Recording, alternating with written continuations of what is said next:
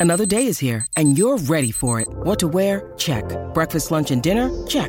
Planning for what's next and how to save for it? That's where Bank of America can help. For your financial to-dos, Bank of America has experts ready to help get you closer to your goals. Get started at one of our local financial centers or 24-7 in our mobile banking app. Find a location near you at bankofamerica.com slash talk to us. What would you like the power to do? Mobile banking requires downloading the app and is only available for select devices. Message and data rates may apply. Bank of America and a member FDIC. When you need mealtime inspiration, it's worth shopping Kroger, where you'll find over 30,000 mouthwatering choices that excite your inner foodie. And no matter what tasty choice you make, you'll enjoy our everyday low prices, plus extra ways to save, like digital coupons worth over $600 each week. You can also save up to $1 off per gallon at the pump with fuel points. More savings and more inspiring flavors make shopping Kroger worth it every time. Kroger, fresh for everyone. Fuel restrictions apply. You know how some people want to invest in real estate, but they don't know how? Oh, yeah. And you know how some people want to invest in real estate, but they don't have the time? Oh, yeah. And you know how some people want to invest in real estate and they simply don't want to do all that work? Oh, yeah. Do you know someone like this? Mm hmm. Perhaps that someone is you? Uh, yeah. If so, subscribe to the Turnkey Real Estate Investing Podcast, the show for busy people who want to invest in real estate but don't have the time or the desire to take on the heavy lifting. Turnkey Real Estate Investing. Subscribe today. It's free. Yeah. Turnkey Real Estate Investing. This is Theriault Media.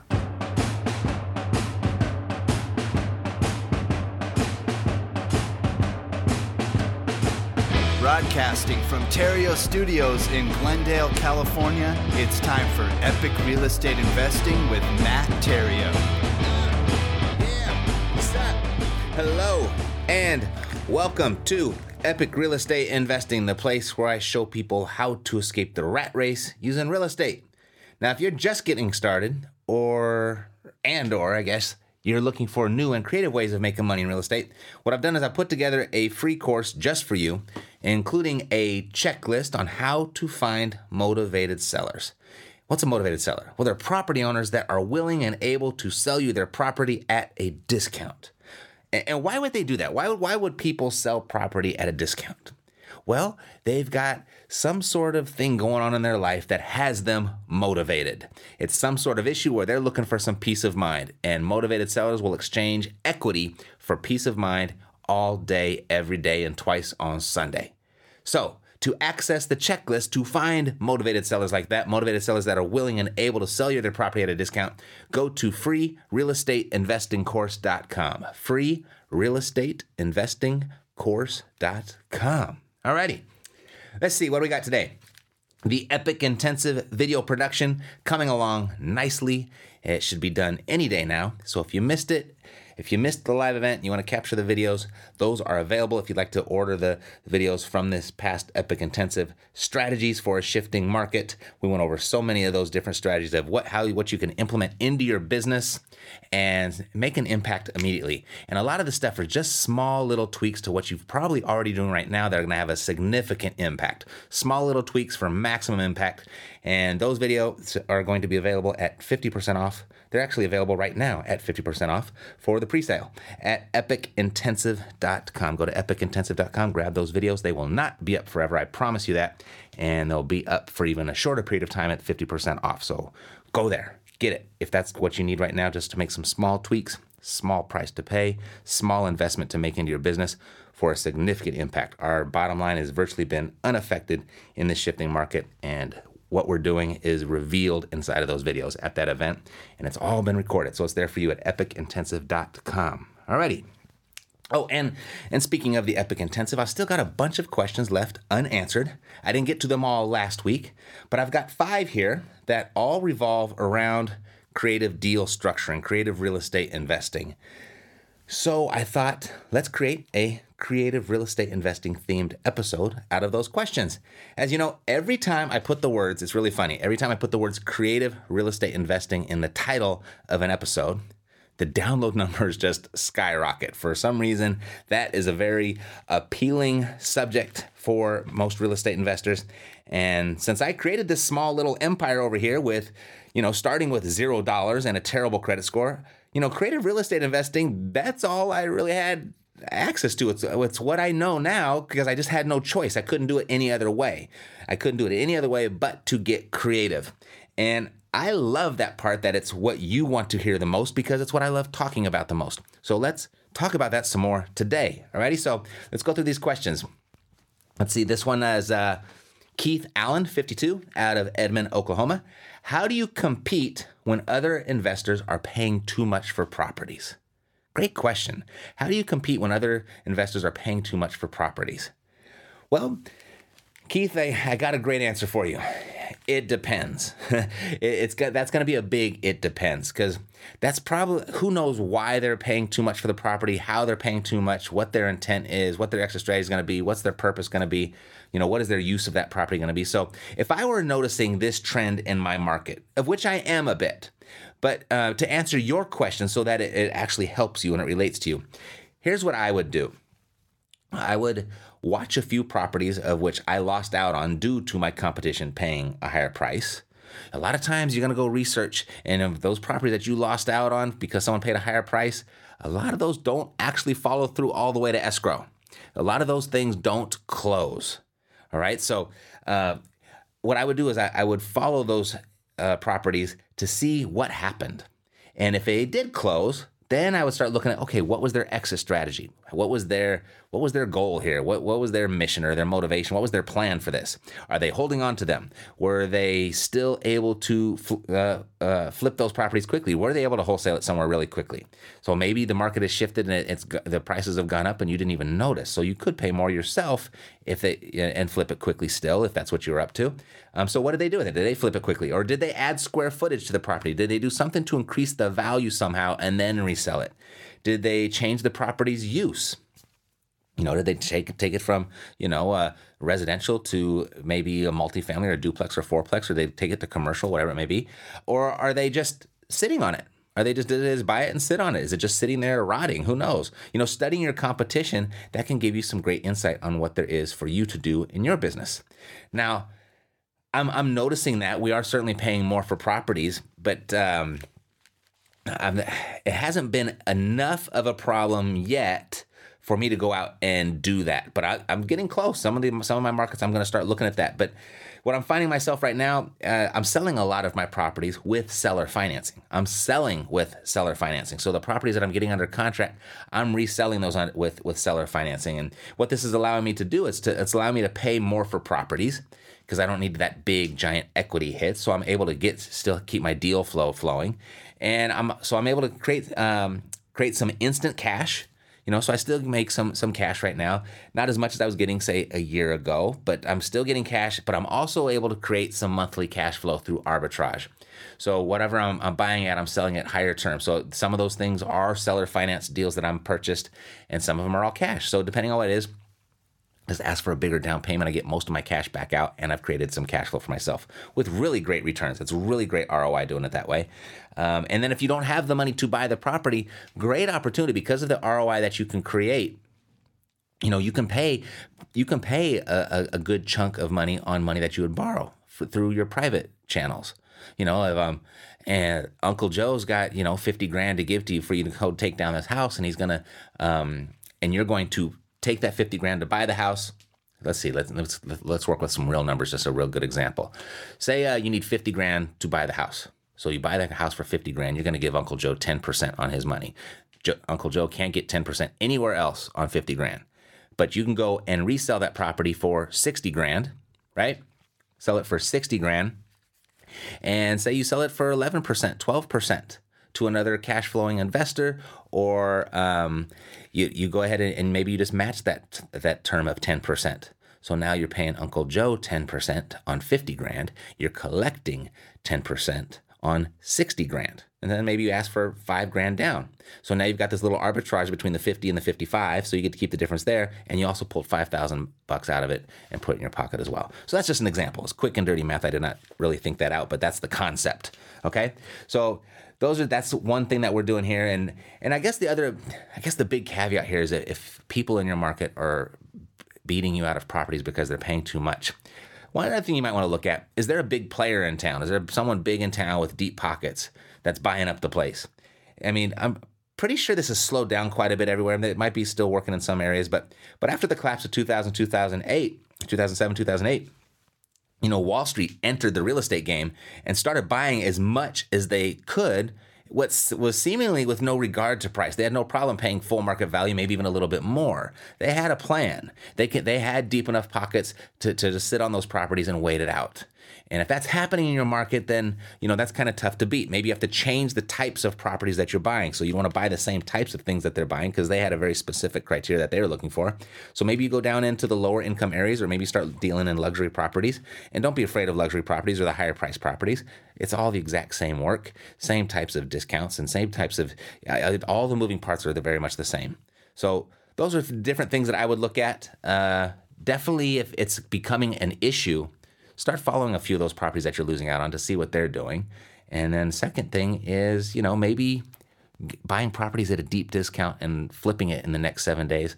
That's a strategy that might not be working right now. So you just change your strategy. There's lots of different options. Wholesaling properties is not your only option. And look, I'm, I'm, even sitting here assuming that's what you're doing. I don't even know if that's what you're doing, but I know a lot of people are really hot on the wholesale game because it seems like easy money. It doesn't take any money to do or very minimal money to, to turn really good profits and do that frequently. And a lot of people making a lot of money for the last few years doing that. Well, every strategy doesn't work in every single market. And if the market is shifting, then you might have to start analyzing your strategy. But there is a strategy there for every market to make good money in real estate. Okay. So that would be my thought on that. Hopefully, uh, Keith, that helped out a little bit and gave you some insight. Next question Wesley, 34, out of Vancouver, Washington. Is there a specific way you market for seller finance or subject to type deals? And if you do, how? So, is there a specific way I market for those types of deals? The answer would be no, I don't. Uh, I imagine you could, but I think it would be really expensive, I think, to target like that I don't think it would necessarily be the most predictable of outcomes as it seems like it might be. And I think a well rounded real estate investor uh, would be leaving money on the table doing that. And, and here's what I mean when you're marketing, you know, as much as you want to like focus on, say, uh, you know, single family residence, three bed, two bath within two or three mile radius of your primary residence that are owned by absentee owners, that would be pretty focused. Um, still just because that that's the criteria doesn't mean those are going to be people that want to sell your property at a discount. So even when you start focusing in on that and narrowing in on, on demographics and certain criteria at the end of the day the strategy is the same. You're throwing a bunch of spaghetti against the wall and see what sticks. It's shotgun marketing right? You're sending out 5000 postcards hoping to land two or three deals. And just think about those numbers.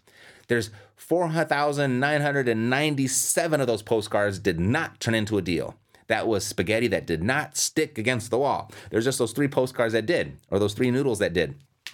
So, um, you still, you, my point is, you just don't know what you're to get. And uh, you, you never know what problem that seller on the other end of the line is to have. So I subscribe to the philosophy of just be ready for anything. Be a well-rounded real estate investor. Um, have multiple tools in your tool belt or your toolbox and be, be able to handle anything because you know you could market for subject to uh, deals. Properties with with high uh, with high mortgages on them because thinking they might be less uh, they might be inc- more inclined to do a subject to or there's going to be less competition there. I know people that have done that or have thought about doing that and i just you know the the information on on that type of stuff it's not always the most dependable type of information. And even out of there, you're still going to come across properties that are owned free and clear. And so, what are you just not going to turn those down? Right? And then you're going to market for properties that are free and clear, and you're going to come across great subject to opportunities. So, you don't want to turn those down either. So, my, my advice is just become a well-rounded real estate investor. Be able for be ready for anything. Be ready for a fix and flip. Be ready for a wholesale. Be ready for a buy and hold. Be ready for a lease option. Be ready for a subject to. Be ready for some sort of creative rapid with seller financing or something like that. Just be ready for it. Because whatever opportunity comes your way, you're going to be able to seize that opportunity. And when you're doing this type of marketing, this shotgun marketing, you just never know what you're going to get. And you would like to be able to capitalize on those opportunities. Then you know, even if you know you end up wholesaling a deal and that's not your main strategy, hey, that wholesaling might have paid for your marketing for the next two months, right? So you want to be able to do that. So that's my advice. or the answer to your question is no, I don't specifically market for those types of deals. And that is why. Just be ready for anything and you'll be fine. Okay. You don't have to worry about it so much. Don't overthink it. Uh, Josiah Wilson, 30, out of Buda, Texas. When you do a seller finance and have monthly payments, do you use a third party to manage the payments to the seller or do you keep it in house? Good question.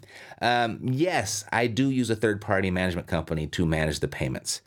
Um, just like property management, you know, collecting money from tenants, putting tenants in there, collecting money from tenants, or collecting payments from the people that I that are holding my notes or that uh, are paying my notes not the highest and best use of my time. I don't want to be a bill collector. I don't want to do a paper pusher, be a paper pusher. I don't want to shuffle all that stuff. So I hired a third party um, company to do that. There's a lot of them out there. Just uh, go and Google note servicing, and you'll find all kinds of options. I think we use Note Servicing Center. That's the name of the company, Note Servicing Center. Uh, their website, I believe, is if you type in Note Servicing Center, their website comes up, but I think the actual domain is like is sellerloans.com, I think. Seller loans. That's who we use, but there's a bunch of different ones out there. All right. So uh, yeah. I don't know. I just don't want to be on the phone chasing down payments. I don't want to be doing the accounting and entering that into the books. And I don't want to be shuffling all the paper either. I let somebody else do that. And I think I think we just pay like one percent. I think it's not even like it's not even like property management. It's a very very small percentage, and that's a good exchange for me to have my time back and to do what I want to do and that's not pushing paper. All right, so uh, great question. Thank you. Tony Thorin, 42, out of Roscoe, Illinois. Uh, when you buy a house with seller financing, how do you come up with the interest rate and terms for that deal? Great question, Tony. So when I buy a house for, for seller financing, how do I come up with that price in terms of that interest rate and terms for the deal? Well, again, here's the answer. It, it depends. It's a little bit different each time, and it depends on where the seller's head's at why they're selling, and it depends on where their their heads at with regard to the price that they want. You know, you've heard me say this several times that you can make a deal out of everything as long as you can control the price or the terms. If you can control both, hey, great. But if you can control the price or the terms, you can create a deal. So if uh, I'm going to be working with terms, if I'm trying to come up with an interest rate in terms, that means the seller's probably pretty set on their price. So I need to know with what they want their price, and and so you know, typically once I know their price or their price range, I'm just going to sit there using the calculator or, or one of the analyzers in the Epic Pro Academy, I pretty much use the, the three option letter of intent calculator for everything. Um, so I'll just play with that and I'll play with the terms, I'll play with the down payment, I'll play with the interest rate until I come up with an ROI. So I keep messing with those numbers and I watch the ROI, how it impacts the, the uh, return on investment until I find one that's acceptable.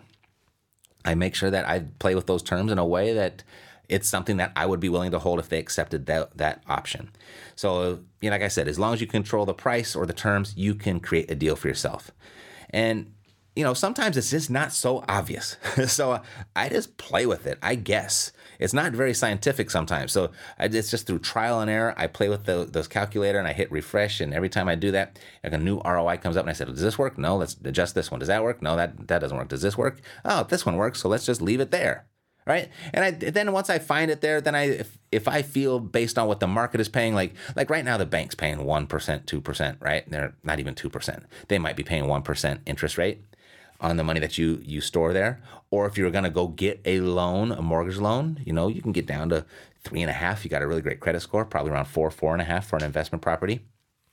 So as long as i know what the market's doing and i know what they could get then you know if I came up in, in 10%, I could pay them 10% and that still made my numbers work. I'm not going to offer 10%. So I evaluate what the market is doing as well. So I'll bring it down to say 5 or 6% because I know I got I can negotiate all the way up to 10%, but I'm going to start much lower to leave myself some room for negotiation. So based on first the numbers got to work for me the roi has to meet my min- minimum deal standards then once i go from there now based off what i know the market is doing can i come back even lower and make it more in my favor that's my line of thinking. Alrighty, good question. Uh, Greg, Greg Beachy, 50 out of Cedar Rapids, Iowa. Hello, Greg. Good to see you at the Epic Intensive. Um, is there a good strategy for subject to offers where the monthly payments are too high for good cash flow? Very good. Great question.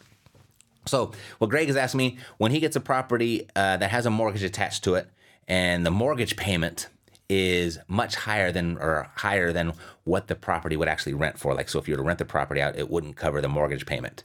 And we all come across a lot of those types of deals. And the first thing I want to say is just because someone is willing to do that doesn't mean you should take it. Okay? Just because someone is willing to sign over their property to you and they're so motivated it's like, "Here, take it." that doesn't mean you should take it. You still have to analyze if you can, um, if this is going to be meet your minimum deal standards, if it's going to be a good deal for you. So in this scenario, Greg is asking if that uh, the monthly payment on the mortgage that is still uh, with the property is if you can't rent that property to cover that mortgage at least, is there a strategy there that you can execute? So the two that come to mind immediately, there may be more, but the two that come to mind right away is even if it won't cash flow, I would analyze it for uh, for its actual value compared to to the comps. You know, are you buying under market value? If you're buying over market value and it won't cash flow, probably not a deal. But you um, properties that that could have a mortgage higher than what they would rent for, you could still find scenarios where you're purchasing that property under market value. So if, if that was the case, then you know you should be able to sell it to a resident owner. And uh, I would just kind of analyze, well, uh, if it average days on market for something like this is going to be three months, can I carry the mortgage for three months before I sell it? Or can I go sell it? Can I ask the seller to split that mortgage with me until I sell it? Maybe that's an option. Remember, you can get as creative as you want. Or maybe the seller just carries the note until I go find a buyer for it. You could do something like that. Um, so all those things, all those things work. Or, you know, uh, maybe you the seller carries it for three months and then you carry it for for that point moving forward, um, splitting it, whatever. Okay, so that's one thing. If you're buying it under market value, can you sell it? And can you sell it in a reasonable amount of time to where it doesn't cost you too much money? You can still profit from it. I would analyze that. Look at the days on market. So if you have to carry that mortgage, you know, how long is it going to take on average for you to sell it to recoup that mortgage that you're paying for the, for the seller? The second strategy is if you were to take over that mortgage, could you resell that property with seller financing and say wrap bigger terms around it? You know, even if it won't cash flow with the tenant, it may still cash flow with a resident owner that's purchasing the property. You know, depending on the market, the resident owner is usually willing to pay more than the going rent if it means they're going to work towards home ownership. So that's the other strategy that I'd be looking at. There may be something else that I'm missing, but because I'm so cash flow focused, I don't get too excited about these types of deals unless I can clearly see the exit strategy before I enter the contract. Alrighty? So that was fun. Let's do it again. What do you say next week? Same time, same place? Oh, real quick, before we shut it down today, quick reminder pre order the Epic Intensive videos. You can get those right now at 50% off at epicintensive.com. Okay, so until next week, God bless, and to your success, go to epicintensive.com and grab those videos for 50% off. Epicintensive.com, and I will see you next week. I'm Matt Theriault, living the dream. You've been listening to Epic Real Estate Investing, the world's foremost authority on separating the facts from the BS in real estate investing education. If you enjoyed the show, please take a minute to visit iTunes and share your thoughts. Thanks for listening. We'll see you next time here at Epic Real Estate Investing with Matt Theriault.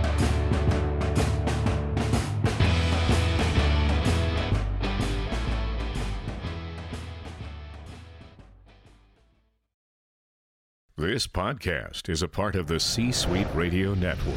For more top business podcasts, visit c-suiteradio.com.